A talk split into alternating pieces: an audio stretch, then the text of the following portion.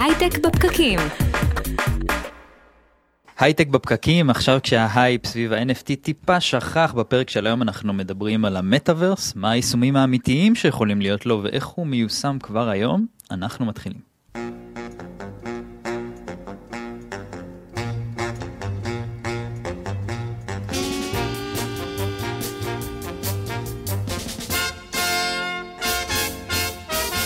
היי, אנחנו כאן איתכם בהייטק בפקקים, מדברים על יזמות, סטארט-אפים, טכנולוגיה והעתיד. אנחנו משדרים לכם בפייסבוק לייב, בכלכליסט, ואצטדיון הסטארט-אפ, וגם בכל אפליקציות פודקאסטים שתבחרו, פשוט תקלידו בפקקים, או הייטק בפקקים, או משהו עם פקקים, ואנחנו נהיה שם. אני אדר חי, ואיתי נמצא אורי תולדנו, מה שלומך? שבח לאל. השבח לאל? כן. מה אתה חושב על המטאוורס? מה אני חושב על המטאוורס? היה לי חוויה לפני כמה שנים, הייתי באיזו הופעה, ואת לפעמים מוצאים קליפים לסינגלים, אז שעוד היה איזשהו כבוד לאלבום, אז הוציאו סינגל לאותו אלבום שהשאמר מופיע איתו, והווידאו היה ב-VR, וכאילו הסתובבו מלא טלפונים כאלה, והיה אפשר לראות, וזה היה מה זה מרשים, כאילו בפעם הראשונה שאתה רואה את זה, אתה אומר, אוקיי, זה הולך לשנות את כל מה שאני מכיר על העולם, אבל אז כשאתה מתעמק בזה קצת יותר, אתה מסתכל על הידיים שלך והם לא שם, ואז יש כל מיני יישומים שמעוררים בחילה, אז בקיצור אני אומר, זה נורא מרגש, אבל מרגיש שיש עוד קצת. יש עוד דרך לעשות, אז אנחנו נדבר באמת על הדרך הזאת, ונראה מה כבר עובד, כי יש מקומות שבהם באמת אתה יכול לראות את הידיים שלך, וזה כבר קצת שונה, אורי. כן. אז רגע לפני שנתחיל, אנחנו היום נספר לכם על חברת סלברייט הישראלית. סלברייט היא חברה למודיעין דיגיטלי שמתמחה בחילוץ ופענוח ראיות דיגיטליות מטלפונים חכמים בנגישות פיזית במעבדה, תוך פיצוח אתגרי הצפנה והבטחה ברמה הכי גבוהה שיש בניתוח חכם של התוצרים. אם בא לכם להצטרף לסלברייט ולעשות טוב בעולם זה מעולה, כי יש להם מגוון תפקידים מעניינים באתר שלהם, כנסו לסלברייט קריירס. ונמצאת איתנו כאן דנה סומברג, מנהלת פיתוח עסקי ומחירות בחברת Accenture, חברת הייעוץ הגלובלית הגדולה בעולם. דנה. כן, דנה. וואו, איזה הקדמה, שלום. שלום. לא ידענו שזה חברת הייעוץ הגדולה בעולם, אבל כן, זה משהו חידש לנו. אז כן, כן, Accenture היא חברת ייעוץ הטכנולוגית הגדולה בעולם, יותר מ-700,000 עובדים ברחבי העולם, ביותר מ-120 מדינות. מטורף.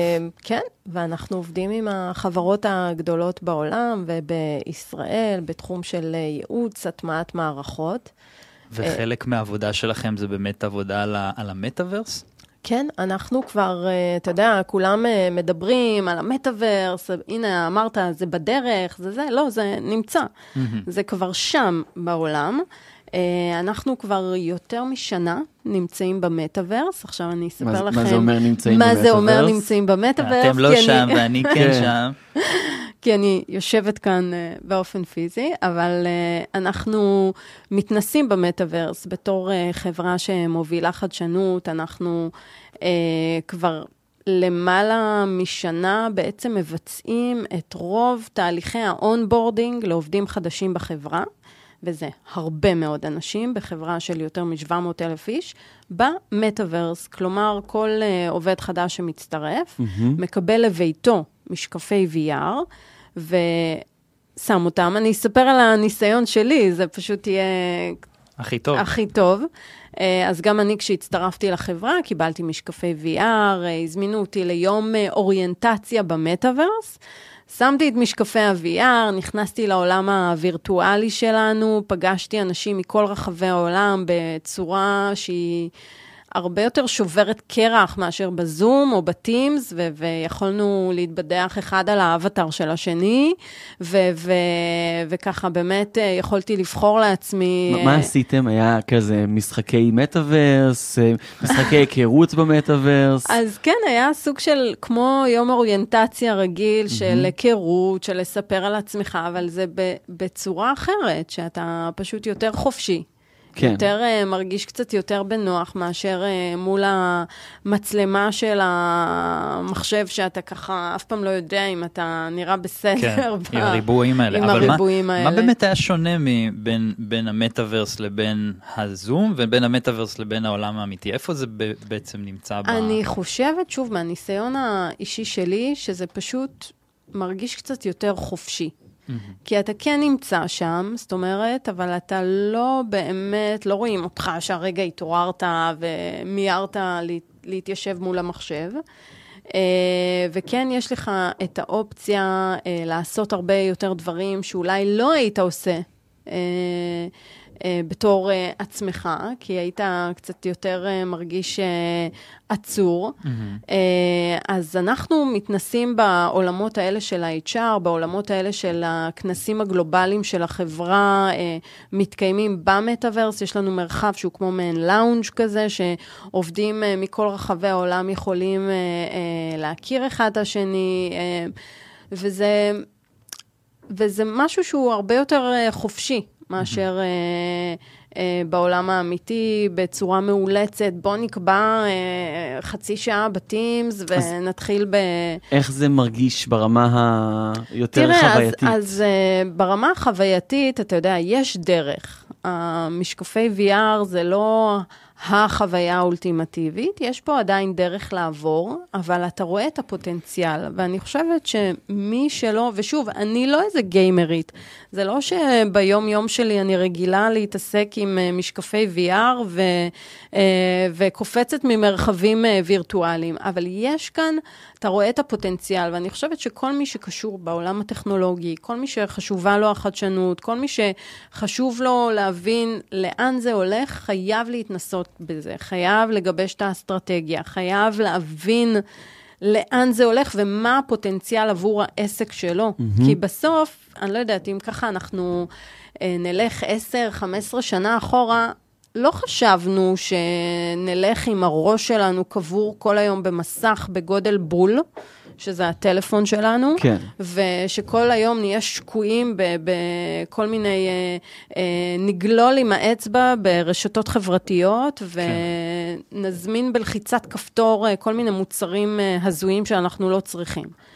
אז גם כאן, אני חושבת שזה הולך לשם, זה ברור שזה הולך לשם, אתה רואה גם את ההתעניינות של החברות הגדולות בעולם בדבר הזה, ואפשר לומר שיש היום כמו מעין מרוץ חימוש, מי יהיה הראשון שם. כן, כי זה נורא חשוב, כי ברגע שברשת במטאוורס כלשהו, נגיד בהורייזן של פייסבוק, אז יכול להיות לך איזושהי זהות שמה, האם זאת הזהות שלך, או עכשיו את תעברי לפלטפורמה אחרת ותהיי מישהו אחר, אז יש פה יתרון רשתיות אדיר, ואני יכול להבין את המרוץ חימוש הזה, שהרבה חברות נכנסות אליו.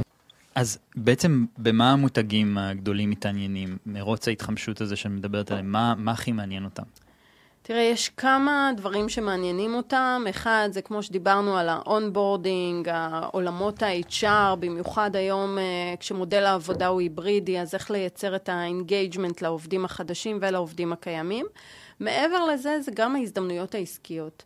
הקול של הברנד. תחשוב כמה אנחנו משקיעים בשיווק, במחירות, איך אתה מעביר את הקול של המותג, אל תוך העולם הווירטואלי, וגם ההזדמנויות העסקיות. תחשוב, אם אני לוקחת לדוגמה חברת אופנה, פתאום יש לה עוד האופציה למכור את המותגים שלה, גם לעולם, נקרא לזה, הסקינים, הבגדים של האבטרים.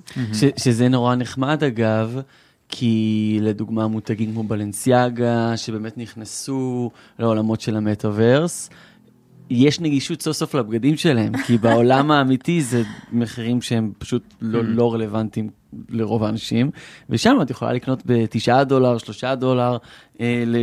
לחליפות שלמות של בלנסיאגה, ועוד כל מיני מותגים. אני אחכה שזרה תיכנס. כן.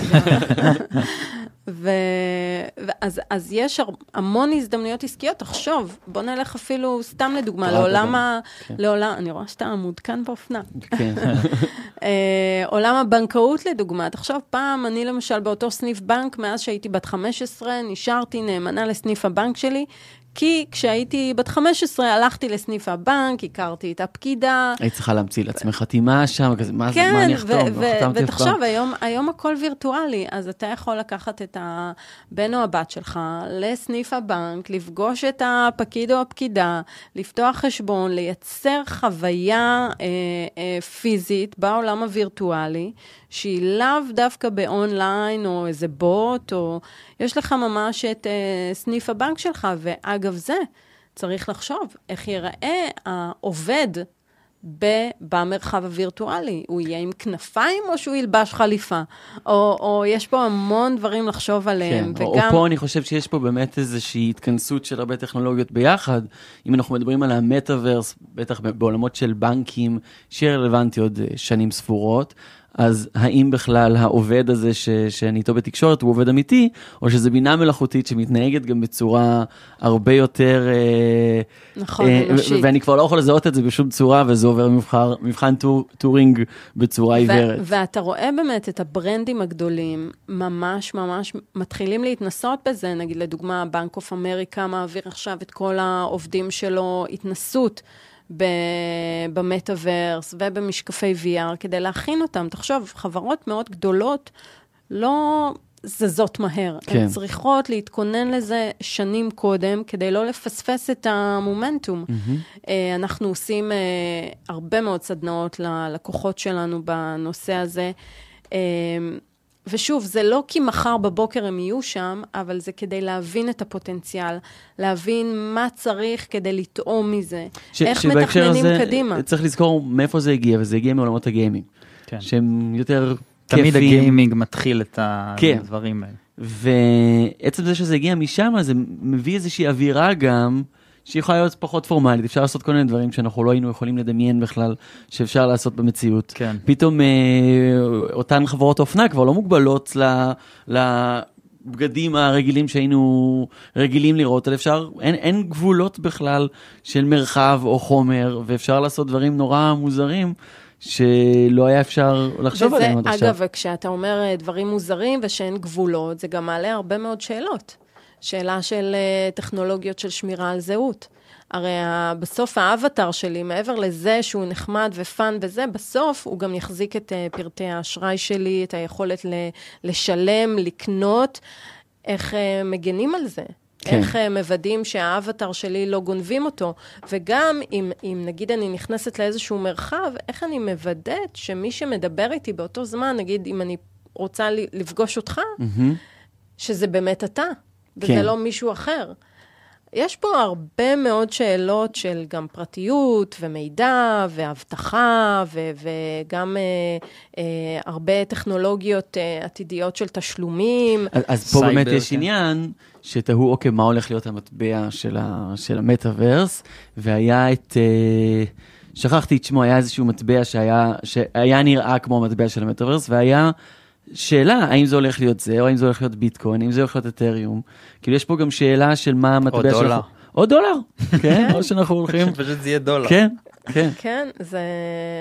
מה שכן, יש שם כל כך הרבה הזדמנויות, וכשאתה מסתכל על זה מבחוץ, לא כיוזר, אלא כבעל חברה, מהמקום העסקי, אתה רואה כל כך הרבה הזדמנויות שאסור לפספס אותן. כן. כי זה באמת, זה לא כמו, אתה יודע, אוקיי, פעם היה נראה מה, אני אצטרך לפתוח דף פייסבוק למותג שלי. כן, למה אני צריך את הדבר? זה נשמע הזוי, מה אני צריך את זה? למה אני צריך להיות ברשתות החברתיות? או למה אני צריך אתר? וזה לא היה כזה מזמן. כן, למה אני צריך אתר? תחשבו, עסקים שנתפסו בזמן המגפה, ללא יכולת לשווק את עצמם דיגיטלית, הפסידו בענק. כן. אז גם כאן זה מי שלא יתכונן לזה, אני חושבת שבעתיד יתחרט. זה עושה הרבה היגיון שבעצם היכולת הזאת להוריד את המרחק, בעצם לשבור את הגבולות, אתה כבר לא צריך לנסוע למדינה רחוקה כדי לקבל חוויה שהיא הרבה יותר נעימה מאשר ריבועים, כן. והרבה יותר מייצרת קרבה, אני חושב לדוגמה על החברה שלך, וזה שאתם עובדים כולכם מרמות, נכון. נפגשתם באלבניה, נכון פעם אחרונה? אנחנו נפגשים. תיפגשו באלבניה. כן. זה אינטראקציה קלאסית שהייתה קורית במטאוורס. נכון. במטאוורס הם יכלו להיפגש בסיישל. כן, היינו נפגשים גם כל הזמן כנראה, בפגישות שהן יותר, אפילו לפגישות עבודה, או סתם לשבת ביחד, אני לא יודע. ואנחנו מדברים כבר על לא לפספס את ההזדמנות, כבר עכשיו אנחנו מדברים על יוקר המחיה ומחירי הנדל"ן שעולים, אותו דבר קורה גם במטאוורס, כן? פייסבוק מוכרים פיקסלים וכל מיני חברות וירטואליות, קונות שם אזורים במטאוורס. יש כבר מאבק נדלני שם. אתה יודע, אנחנו מדברים מאבק נדלני ועל המטאוורס כמקום אחד, אבל זה לא. מטאוורסים. זה חד משמעית. הרבה חללים כאלה, כן. וזה באמת מעורר שאלה, מי יהיה, נקרא לזה, המקום. כן. המקום, מי... איפה נרצה באמת להיות? מעניין, אבל המטאוורס הוא בעצם יכול להיות לא מוגבל, לא? אז למה בעצם, זה לא כמו... למה שאני לא אייצר חסך, כן, בשביל שאני אוכל למכור אותו, זה מה שמשתלם לי. למה שאני אחלק עכשיו דומיינים לכולם, אם אני יכול לא לעשות את זה, ובגלל זה כל כך המאבק על מי תהיה פלטפורמת המטאוורס הגדולה יותר, הוא כזה משמעותי. יכול להיות גם שזה יהיה, אתה יודע, יהיה לך מטאוורס יותר מקצועי, ומטאוורס יותר לפן, ובוא נראה לאן הדבר. וגם הדרך, הרי זה לא שזה יקרה מחר בבוקר, אז נגיד הדרך היא משהו שמאוד מאוד משנה לנו, למשל, כרגע אנחנו מתנסים באיזושהי, נקרא לזה, השלמה של הטימס, שזה נקרא קומה N, שזה פיתוח של מייקרוסופט ואקסנצ'ר, מרחב מטאוורסי שהוא בטימס, ואז בעצם אתה יכול לעשות את הפגישות העסקיות, הפגישות שלך בטימס בקומה N. כן, ואיך זה נראה? יש שימושים ויזואליים? אתם עומדים ליד לוח ומציירים? אתם... יש כל מיני, יש כמו ספה שאתה יכול לשבת ולדבר בככה יותר נינוחות עם האדם או האנשים שאתה פוגש, יש שולחן כזה שנראה כמו פאנל, כזה קצת כמו אולפן שאנחנו יושבים בו, יש כל מיני שימושים. ועד כמה זה באמת פרקטי מול סתם מגניב? זאת אומרת, עד כמה זה באמת, טוב, אני אפגש איתך בתים זרוב הזה, אבל פעם אני ככה אשתתק קצת בתוך הקומה. זה תלוי מי אתה נפגש. תחשוב שאתה נפגש עם לקוח חדש, ואתה רוצה לפגוש אותו, ואתה אומר לו, בוא, אני אעשה לך דמו של המוצר שלי במרחב הווירטואלי שלי. תחשוב, זה הופך את חוויית המחירה, לאחרת לגמרי, זה לא עוד שיחת טימס, זה לא עוד שיחת זום, זה לא עוד... אני חושב על עולמות של עיצוב הבית, לדוגמה. חושב על יהל, אשתך אדריכלית. תחשוב שהיינו מסיירים בדירה העתידית שלך, והיית אומרת לך, לדעתי את הספה הזאת צריך בצהוב. טוב, זה כבר יש יישומים. כן, אבל תחשוב, זה הרבה יותר מציאותי ככה. ממש אפשר לעצב את כל הבית, ואז לקנות אותו במציאות, במקום לקנות איזה שתי ספות, ואז להתחרט, והספה לא מתאימה לרצפה, וכל הדברים כאלה. כן, אז נגיד סתם, אצלנו לדוגמה, אתה יכול... תחשוב חברה עם כל כך הרבה מיקומים גיאוגרפיים, במרחב הווירטואלי שלנו יש ככה סימולציה של המשרדים שלנו בסן פרנסיסקו ובניו יורק. אז ככה יכולתי באמת לראות אותם, לראות איך זה נראה מבלי פיזית לבקר שם עדיין, אני מקווה שזה יקרה. שזה אותו דבר, שלא מכרו לך איזושהי... אז שהם משרדים הרבה יותר יפים מהחיים עצמם. לא, וידאתי, דווקא הייתי חשדנית, הלכתי אחר כך, בדקתי. הרקע עיתונאי. שאלתי ככה, וזה באמת אחד לאחד, ומגניב לגמרי. אז אנחנו בדרך, אבל הדרך רצופת מהמורות, אבל צריך להיות חלק מהדרך. המשקפי VR זה לא החוויה הכי... כיפית ומגניבה. יש עוד דרך שם. צריך לפתח משהו שהוא יותר קליל, יותר כמו זנייה של פלאפון, שככה מתלבשת ואפשר לזוז איתה. ולא רק זה, גם יש פה... צריך איכשהו לגרום, נקרא לזה, למס מרקט, להתחבר לזה, ושזה לא יישאר רק בעולמות הנישה הגיימרים, אבל כשאתה רואה באמת את כל המותגים הגדולים בעולם, נוהרים לשם, אז בסוף אין, לא תהיה ברירה, צריך לקחת חלק בזה. דנה סומברג, מנהל לפיתוח עסקי ומחירות בחברת אקסנצ'ר, תודה רבה. תודה רבה. תודה רבה לכם. הייטק בפקקים. ונמצא איתנו כאן בן הרלי, סמנכ"ל תפעול בחברת פיקצ'רי. בן, אהלן.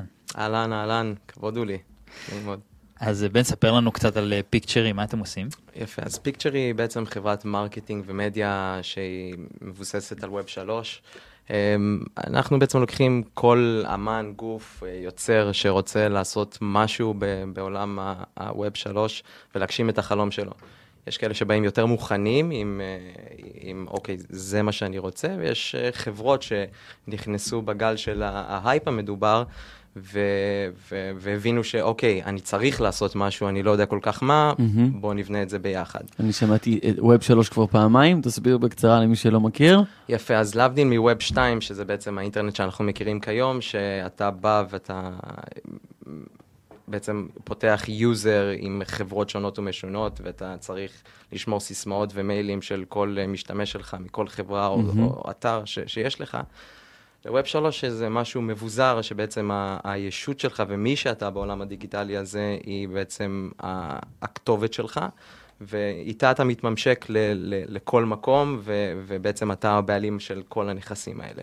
אז בהמשך לשיחתנו על איך אנחנו מונעים מצב של גניבת זהויות במרחב המטאוורסי, אז התשובה היא בגדול ווב 3. בדיוק, שדיברו על מה יהיה הקרנסי של העולם הזה, ואיך אנחנו נעשה את זה מבחינת הבטחה, ועם כל החברות השונות שעם מי נעבוד, אז זה בעצם נותן את הפתרון של הכל.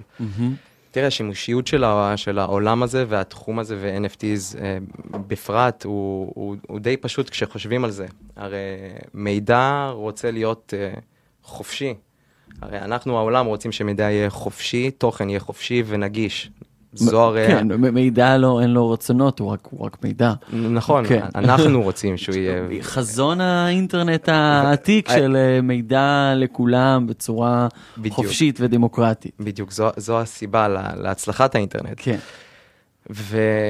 ובמרוץ השנים, אתה יודע, אנחנו כל החברות שבעצם נכנסות לעולם הזה ויודעות לבוא ולריב על התשומת לב שלך, שזה בעצם מה שכל החברות בעולם רוצות לעשות, הן רבות על התשומת לב של כולנו. ואותן חברות שבעצם הן הכי טובות בלתפוס את התשומת לב שלנו בעזרת פרסום, שזה רוב חברות האינטרנט היום, שהן הכי טובות והכי יעילות ואפקטיביות עם הדבר הזה, אז הן בעצם המקום שמכיל את כל התוכן הזה. ולא רק זה, הם לרוב גם שולטים בו.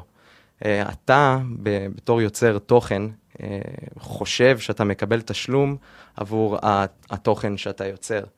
מה שבפועל אתה מקבל תשלום עבורו הוא עבור כמות העיניים שאתה מביא עבור מוצרים של אחרים. שזה משהו שאנשים לא באמת חושבים עליו. תסביר את זה יותר לעומק, כי אני גם לא בטוח לגמרי שהבנתי מה אתה אומר. אם אני אושיית אינסטגרם, ואני מוציא תוכן מסוים, כל תוכן, בין אם אני צלם או אתה מביא אנשים לאינסטגרם, נכון. בדיוק, זה מה שאתה עושה. אבל היום אתה לא מקבל שום תשלום על זה שאתה מעלה פוסט, אתה מקבל, בוא נגיד, אם אתה הופך להיות אינפלואנסר וזה, אז מותגים משלמים לך, כל הדברים האלה. אבל אין שום תחלופה של כסף, אתה מביא ערך לאינסטגרם בחינם. בדיוק. חוץ מיוטיוב, שמשלמים לך על צפיות, אבל נורא נורא נורא מעט, גם טיקטוק אותו דבר. מאוד מאוד מאוד. כאילו, בלי פרופורציה למה שמרוויחים. נכון. וגם ביוטיוב לצורך העניין, שאני צרכן מאוד גדול ביוטיוב, ומשלם עליו, בשביל לא לראות את כל הפרסומות האלה. כן. והכספים של אותם אנשים שמשלמים בשביל השירות הזה, הם אנשים שמשלמים, אתה מקבל נתח מאוד מאוד קטן מהדבר הזה. זה במקרה היותר טוב. במקרים הפחות טובים, יוצרי תוכן היום בעצם תלויים באותן חברות, בהרבה מאוד מובנים. כן, השאלה, איפה זה פוגש את העולם המטאוורסי? יפה, אז Introducing Web 3 ו-NFTs, כל יוצר תוכן באשר הוא, והיה תוכן אשר יהיה, בסופו של דבר זה קובץ דיגיטלי, אתה יכול לקחת אותו ולממשק אותו, ולתת חוויית משתמש עצומה יותר, הרבה יותר immersive. כן. שאתה שאלת מקודם את דנה, על למה זה באמת משנה אם אני, אתה יודע, פגישה במקום כזה, הרי יש מצבים שאתה נפגש עם אותם אנשים שהיית נפגש איתם באותו מקום, באותו חלל, במשרדים שלך, בעבודה שאתה עובד בה, אבל הסביבה הזאת שאתה יכול ליצור, היא משמעותית פי כמה, כי מאותה סיבה שאני יכול לעשות יוגה בבית, בארבע קירות שלי, ולעשות יוגה בים עם עוד אנשים, עם סביבה שהיא שונה, ואנשים ישלמו על זה כסף וכסף טוב, כי עניינים של לוקיישן והחוויה שהיא מסביבי. אני לא נוגע בים, אני לא נמצא בתוך הים ועושה את היוגה שלי, אבל האווירה הזאת היא... ובשביל אמנים או בשביל יוצרים לקבל השראות, הרי שאתה בונה סטודיו מסוים, אתה תולה דברים, אתה רוצה להיכנס למין environment מסוים, נכון. שתן לך השראה לבוא, ליצור, לדבר. וצריך להגיד, זה באמת מייצר חוויה אחרת, אני שמתי את המשקפיים האלה והסתובבתי בכל מיני מקומות כביכול, וזה באמת מרגיש כאילו אתה לא נמצא במקום שאתה נמצא בו, זה באמת נותן לך חוויה שהיא אחרת. כן, זו חוויה כל כך מציאותית, עד כדי כך שהתחילו להגיע תלונות על הטרדות מיניות בתוך המטאוורס, ופייסבוק הוציאו איזשהו, ספציפית במטאוורס של פייסבוק, הוציאו איזשהו מין אפשרות לייצר מרחב אישי. נכון, שאנשים שומרים לך מרחק. כן. זה לא שמעתי, זה מתקדם מאוד, ההשטג מיטו. כן, לגמרי. השאלה, בעידן שבו NFT הייתה איזושהי הבטחה מאוד גדולה, וכבורסה, רוב ה-NFT התרסק בצורה משמעותית, גם הקריפטו כרגע למטה, אבל זה באמת רכבת הרים. מה עכשיו? כאילו, עכשיו זה בדיוק הזמנים שבהם הערך האמיתי יוצא לעולם. כשאחרי ההייפ... כן, תמיד שיש חדשנות זה כזה מתחיל גבוה, יורד, ואז לאט לאט עולה במקומות שזה צריך להיות. עכשיו הערך האמיתי אמור להיחשף, אנחנו אמורים למצוא אותו. כמו שהיה בזמנו עם הביטקוין, ואז אחרי שהביטקוין ירד, ירידה הדרמטית שלו, לא זוכר אותה, זה 2018, אז התחלנו לדבר על בלוקצ'יין, אמרנו, זה לא ביטקוין, זה בלוקצ'יין, זה מה ש... שילוחים ימיים, חתימות דיגיטליות, כל מיני דברים. נכון. שהנה אנחנו גם מדברים על NFT, שזה גם בטכנולוגיה של בלוקצ'יין, אז הכל חלק מאותו גל. מה השימוש עכשיו שאנחנו מוצאים ל-NFT? עכשיו שההייפ טיפה אולי ירד. אז חשוב לי לדבר על ההייפ הזה, כי זה נכון, אם אנחנו מסתכלים על הפיקים של קיץ, ספטמבר, אוקטובר של שנה שעברה, אני מדבר על זה, כאילו זה היה לפני שנים, אבל זה ממש כאן. זמן, מה? הכל מתקצר, הכל מהר יותר. כן, אני תמיד אומר שזה רץ בשנים של כלב. כן. אז אני אתן לכם קצת נתונים, קצת בשביל לסבר את האוזן. יוני שנה שעברה, הסתכלתי על זה פשוט אתמול בלילה, כי כן רציתי, ידעתי שזה יעלה. כן, הכינותי מראש. אז יוני של שנה שעברה, כל החודש של יוני, הווליום באופן ספייס, שהוא המרקט פלייס הכי פופולרי ל-NFTs, גלגל ווליום של 150 מיליון דולר, שזה מדהים. 150 מיליון דולר? 150 מיליון דולר. לא הרבה. לא, לא הרבה. כן. 150 מיליון דולר? לא מיליארד? לא, מיליון. אוקיי. 150 מיליון דולר. כן. יוני של השנה, ואנחנו עדיין לא סיימנו אותו, עם הקצב של הווליום היומי, אנחנו צפויים לעבור את ה-600 מיליון דולר. וזה בתקופה הכי חשוכה שראתה ה-NFT ספייס בכללי. אז, וגם עקף את יולי של שנה שעברה, ורק בעצם מאוגוסט, אמרתי, עד החורף, דצמבר. הנתון, אנחנו מדברים על היקף מסחר. ווליום, היקף מסחר. אוקיי, אבל זה לא בהכרח אומר, אבל ערך של הרבה מה-NFTs שהיו נסחרים שם ירד. נכון, כי הרבה כסף טיפש ברח. זאת אומרת שבשיא שלו, אנשים שאנשי הקריפטו, כמו שאני תמיד אומר, זה נישה בתוך נישה. יש אנשים שהם נמצאים במסחר של קריפטוגרפי, של מטבעות קריפטוגרפיים, ואני אגיד להם NFT, וזה לא יעניין אותם בכלל. אותם אנשים שכן עשו והבינו ורואים את הדברים שזה נותן לך, הם כאן להישאר, וזה לא הרודי הראשון שלהם. זאת אומרת, הנפילת מחירים האלה לא באמת משפיעה עליהם יותר מדי. בשבילם איתריום שווה איתריום, עדיין. זהו, אז הפן ההשקעתי הוא נראה לי פחות לתוכנית שלנו. נכון. יותר מעניין השימוש של הדבר. אז NFT שהוא, נגיד שנפט מאוד זול, אז אפשר לעשות, עושים כל הדברים עם נפט שלא היו עושים לפני כן. NFT זה נפט באנגלית. כן. יפה, אז אולי מפה החיבור. וכשה-NFT מאוד זול, אז האם יש שימושים חדשים שעכשיו צצים בו, שימושים שהיו פעם וכבר אינם? מה שהספייס אוהב להגיד, שדווקא בזמנים האלה החזקים נשארים, וכל אלה שבאו נטו למען רווחיות, הם אנשים שבאו מהר, הצליחו או לא הצליחו. לעשות את המכה ולא... בדיוק, שהם לא באו מאינטרס אמיתי של בנייה. בסופו של דבר, הווב 3, שזה לא מספיק מדברים על זה, מה שזה באמת בנה, זה לקח המון מוחות צעירים, קריאיטיביים, בין אם זה אנשי שיווק, אנשי יוצרי תוכן, האמנים, מפתחים, מתכנתים, נתן להם במה, פלטפורמה, לבוא וליצור דברים ולעשות אינטראקציות, וה-NFT נתן להם את הגישה הזאת של מי לבוא, ליצור משהו ולהגיש אותו לקהל הרחב ולקבל את הדאטה עליו. זאת אומרת, אני בתור מישהו שמוציא NFT, עם ציור שלי, סרטון שלי, משחק שלי שהוא NFT, אני יכול לראות מי האנשים שקנו אותו, מי הם האנשים שקנו אותו, ומה לעזאזל הם עשו איתו. זאת אומרת, היום בעולם שלנו אני מוכר משהו, אני לא יודע מה הוא עושה איתו, נותן אותו מתנה, זורק אותו לפח, משתמש בו, מחר אותו עוד פעם. זה מאוד מעניין בעולמות של פרטיות ובעלות על המידע, כי יש את ה-GDPR, שאחד מהסעיפים שלו אומר שמעתה באירופה, האנשים הם הבעלים של המידע שלהם. והם זכאים לרווחים מהמידע שלהם, זה כאילו הרחבות של הדבר הזה. בהצלחה עם זה. ואיפה שזה קורה, זהו, וזה פרקטית לא באמת יוצא לפועל, אבל ב-NFT זה באמת מקבל את ה... אנשים באמת מקבלים את ה... ליהנות מהמשאב הזה, המידע שלהם. נכון. היצירה שלהם.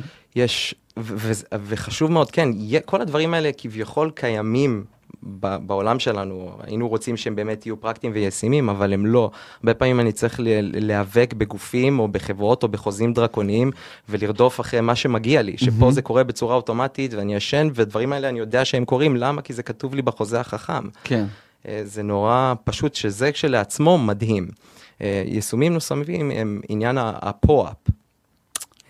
דנה דיברה מקודם על העניין של לעשות פגישות וכאלה, אני חושב על העניין... מה זה פרופ? אז זה proof of attendance protocol. זה בעצם NFT שאתה יכול לקבל כזה על נוכחות דיגיטלית, לצורך העניין הייתי נוכח בהופעה במרחב המטאוורס של אמן X, או שיעור, או כל דבר, או משהו פיזי. זאת אומרת, אם אני קראתי למפגש פיזי, להופעת סטנדאפ, לארוחת ערב, להופעה פיזית של מה שאני עושה, אז אנשים יוכלו לבוא ולקבל את הפו-אפ הזה, וזה NFT בעצם חינמי, ולהראות את זה שהייתי שם, על אותו משקל שהיום בסושיאלים אתה עושה צ'קין למקום שאתה נמצא בו, בשביל שידעו שהיית שם. החזרת אותי לימים של המורה בתיכון מקריאה שמות, ואורית רודן נוכח, זה. זה בדיוק מה שרציתי להגיד. אז אני מסתכל על זה ביישומים של היום, הבעייתיות של אחותי בת 18. אז כל התקופה הזאת, הטלטלה המטורפת הזאת, שבכלל ילדים בגיל הזה ומגיל יסודי חוו, היא די מטורפת. ותחשוב על זה שהיית יכול ליצור להם סביבה הרבה יותר מעניינת, כדי כן למשוך את התשומת, את לב שלהם. כי היום למורים קשה, אנחנו יודעים את זה, ומן הסתם זה עכשיו בחדשות בכל מקום. אז לבוא וליצור להם סביבת למידה, להיות אבטר של משה רבנו, סתם אני זורק, אבל ליצור משהו הרבה יותר מעניין בשביל למשוך את תשומת לב של האנשים. במקום לקרוא שמות, לתת להם את הפו-אפים האלה. להכתיב איזה משהו למחברת. ללמוד דרך מטאוורס נשמע לי כמו חוויה מקסימה, בניגוד ללמידה דרך הזום, שנשמעת לי כמו חוויה מחרידה. כן, ממש.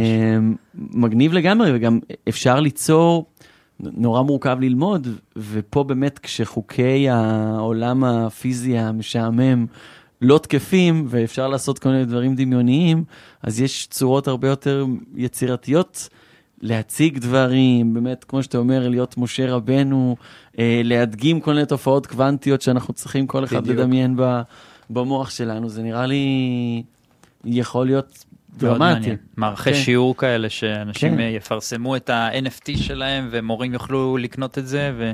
או בית הספר, ולהכניס את זה לשיעורים, יכול להיות פה עולם מאוד מעניין. אז תחשוב על סיטואציה שהיא ריאלית, אני אומר דברים שכבר קורים, ברמה מסוימת, בצורת הנגשה מסוימת, כי כמו שאמרתי, אנחנו איפשהו בשלב הפלייסטיישן 1, כן. באיך שזה נראה ובחוויית המשתמש. כן. אבל לצורך העניין, אני הלכתי לשיעור פיזיקה, ויש איזשהו ניסוי, ולא יודע, איזה וולקן הוא מתפרץ, או כל דבר כזה, ועשו את זה כ-NFT, אני נוכחתי בשיעור, קיבלתי פו-אפ, זה נכס דיגיטלי שהוא שלי, שהוא נשאר שלי, ואני יכול לקחת אותו לכל מקום אחר.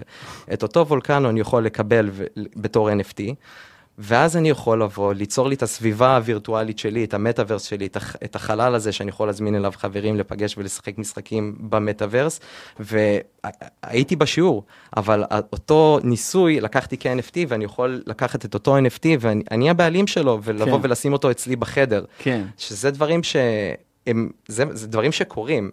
בני אבא לגן. זה נהיה בלגן, כל מה שאתה מתאר. אז זה מה שזה, בעולם שלנו, אני לוקח משהו מפה, שם אותו שם, כי אני יכול, וגם פה אתה יכול, ה-NFTs מאפשרים לך להיות הבעלים האבסולוטי של הנכסים שלך, והשקיפות הזאת שכל אחד הוא פרי, הוא שוויוני, כל אחד יכול לדעת מה יש לך, מה אין לך, אבל זה די מאובטח עד כה, אז אנחנו בסדר. כן. היישומים באמת הם endless, אני חושב שהגיימינג הוא באמת מה שיוביל, וזה מה שישלוט. מי מאיתנו שראה את Ready Player One, אני מקווה שראיתם, ואם לא, אז לכו לראות. מה שמעניין לראות בסרט הזה, שהוא מתרחש ב-2045, אם אני לא טועה, ודווקא הסביבה של העולם, היא נראית די רגילה, זאת אומרת, הטכנולוגיה של המכונות הרכב לא השתנתה יותר מדי, הרכבים נראים כמעט אותו דבר, המבנים נראים כמעט אותו דבר, כל הטכנולוגיות שאתה רואה שם של חיי היום-יום הם די אותו דבר, מה שהשתפר פלאים הוא כל עולם הגיימינג, שבעצם יש שתי חברות על, שהן בעצם נותנות לנו את האופציה של מטאוורס, וכמובן הממשק, כמו שדנה דיברה, הוא הרבה יותר פרקטי, זאת אומרת, אתה לא לובש משהו מגושם, הוא משהו נורא נוח, ועם חליפה שאתה ממש מרגיש כל דבר, אתה לא צריך להחזיק שום דבר ביד, וזה רק מראה שבסביבה הזאת של העולם הפתוח, אתם תראו שאין פה, אוקיי, אני משחק את המשחק X, ואז אני יכול לשרוף מאות שעות בתוך המשחק הזה, סיימתי את המשחק, עובר למשחק חדש, אני מתחיל מאפס, אבל מה קרה עם כל הדברים שקיבלתי במשחק ההוא? אז בסרט ממש רואים שאני יכול לקחת נכסים דיגיטליים מכל דבר, אם זה היה דלוריאן מ-Back to the Future, ל-X-Wing מסטאר וורס, וכולם נמצאים בחלל אחד, כי הם הבעלים של אותם דברים. וזה פלטפורמות כמו Decentraland, של Nifty Island. זה השאיפה שלהם. זה מה שאנשים רוצים. זה מה שאנשים רוצים לבנות. בנוגע למה שגם אמרת של הרי אנחנו במין בועת נדלן כזאת, נכון? שגם ככה קשה לנו כאן, ולזוג צעיר לקנות בית, אז למה אנחנו יוצרים את אותה סיטואציה במטאוורס? לא כל המטאוורסים עם הגישה הזאת. יש מטאוורסים שבאים ואומרים, תיכנס אלינו. קודם כל אתה מקבל חלקה. אתה רוצה לקבל עוד דברים מגניבים, להגדיל את החלקה שלך, לקבל, עוד איזה בית, איזה... כמו בתקופת התנ"ך זה היה ככה. לכל בני ישראל היה חלקה. כן. בדיוק, אבל עם עבודה קשה, ובהתמדה, אתה מקבל עוד ועוד דברים מהמערכת, אתה בעצם play to build, או build to earn. יש פה גם, אנחנו בעצם קצת איבדנו שליטה על התודעה שלנו, לטובת הסמארטפונים שרוצים שנשתמש בהם כל הזמן, כי זה המניע הכלכלי, וכביכול בתקופה הזאת היינו אמורים להיות הכי חופשיים, לעשות מה שאנחנו רוצים עם הזמן שלנו, אבל באיזשהו מקום אנחנו הכי פחות חופשיים. השאלה אם המטאוורס לא רק יחמיר את התופעה. אז תראה, יש פה כלי כל כך עוצמתי. בסוף יהיה אינטרסים של חברות האלה להכניס אותנו, לגרום לנו לשהות בו כמה שיותר, אבל כבר החוויה היא לא ריבוע קסם כזה, החוויה היא... והתהליכים הכלכליים שקרו בסמארטפון, סביר שיחזרו בצורה כזאת או אחרת, גם במטאוורס. אבל יש לנו באמת יכולת אמיתית לקחת את הודעה שלנו למקום אחר. וזו יכולת מאוד חשובה, כי אנחנו מדברים, אם משבר הקורונה היה קורה בזמן שהייתה לנו את היכולת להשתגר תודעתית לגמרי במקום אחר, לא דרך פלטפורמה דו-ממדיות, אז התקופה הזאת הייתה עוברת הרבה יותר טוב, הרבה יותר סבבה, עבור אחותך בבית ספר, בגיל 18, זו הייתה נראה לי חוויה הרבה יותר חיובית. כן. הייתי רוצה להאמין. כן. כל עולם ה-play to earn, שבעצם, שזה באמת מה שהולך לשנות. אני אתן עוד נתון לסבר את האוזן, כי ראיתי בסטרימינג את מה שקורה, לא במטאוורס, בסטרימינג הרגיל, מכנס ה-NFT NYC, שהיה מה-19 עד 22 לחודש הזה. חודש יוני, מי ששומע אותנו. כן, יוני, נכון. אני מקווה שמופיע המידע. מופיע, הוא לא שכחו כבר. באמת. אז היה את היוצרים של אקסי אינפיניטי, שזה בעצם הפלייטורן הכי פופולרי היום, ששינה מדינה שלמה, שזה ברובה בהתחלה מהפיליפינים, כי היוצרים משם, והציל אותם, כי בקורונה הם לא יכלו לעבוד, וגם ככה ממוצע ההכנסה החודשי שם הוא נורא נמוך, וזה נתן להם בעזרת שעתיים של משחק, לבוא ולקבל בסביבות $150 לחודש, וכן לפרנס. והנתונים המפתיעים לטובה של המשחק הזה, הם יצאו עכשיו לאחרונה בפאץ' חדש, מספר ההורדות קצת פחות מ-700,000. עכשיו נכון, זה לא נשמע יותר מדי.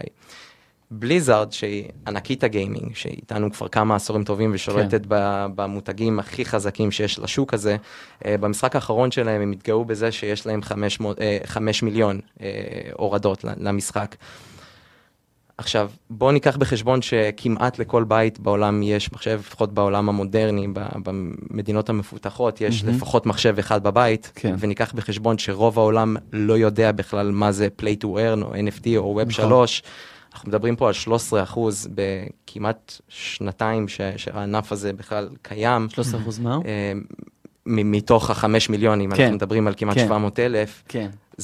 זה נתון כאילו מטורף, וצריך להבין זה הרבה מעבר לטרנד, זה משהו שקורה וצריך, כמו שדנה אמרה, החברות באמת באות לאמץ את זה, ואני חושב שלא על החברות אנחנו צריכים להסתכל, על האדם הקטן, שהפשוט אנחנו צריכים להבין את השימושיות של הדבר, ולהגיד, אוקיי, אני לא יודע מה זה, אז לא רוצה, אלא אוקיי, מעניין. זה לא יקרה, זה סתם הייפ, זה סתם זה, כן, יש הייפ, אבל יש גם דברים שבאמת הולכים לקרות כנראה, ויהיה להם שימושים מעשיים. כן, לא דיברנו בכלל על אי-ספורט שלוקח אותנו לעולמות האלה.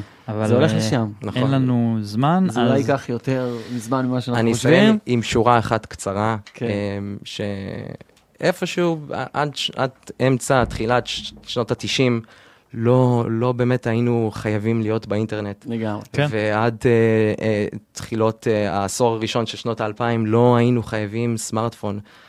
גם עכשיו אנחנו לא חייבים להיות בווב 3 וב-NFT. יפה. יפה, סיום חזק. בן ארלי, סמנכ"ל תפעול בחברת פיקצ'רי, תודה רבה שהיית איתנו. תודה לכם. ואנחנו מתקרבים לסיום, תודה אורי, שהיית איתי כאן. תודה. ותודה לנירית כהן וטל חי שהיו איתנו אחראים על ההפקה של הפרק הזה. תודה לאינבסטור 360 שאתם מארחים אותנו כאן באולפן הכחול צהוב שלכם היפה. תודה לכלכליסט על שיתוף הפעולה, ואם יש לכם רעיונות לתוכניות או שבא לכם להתחבר אלינו, אתם מוזמנים לקבוצה שלנו גם בפייסבוק, הייטק בפקקים. אנחנו הייטק בפקקים, ואנחנו נתראה בשידור הבא. יאללה ביי.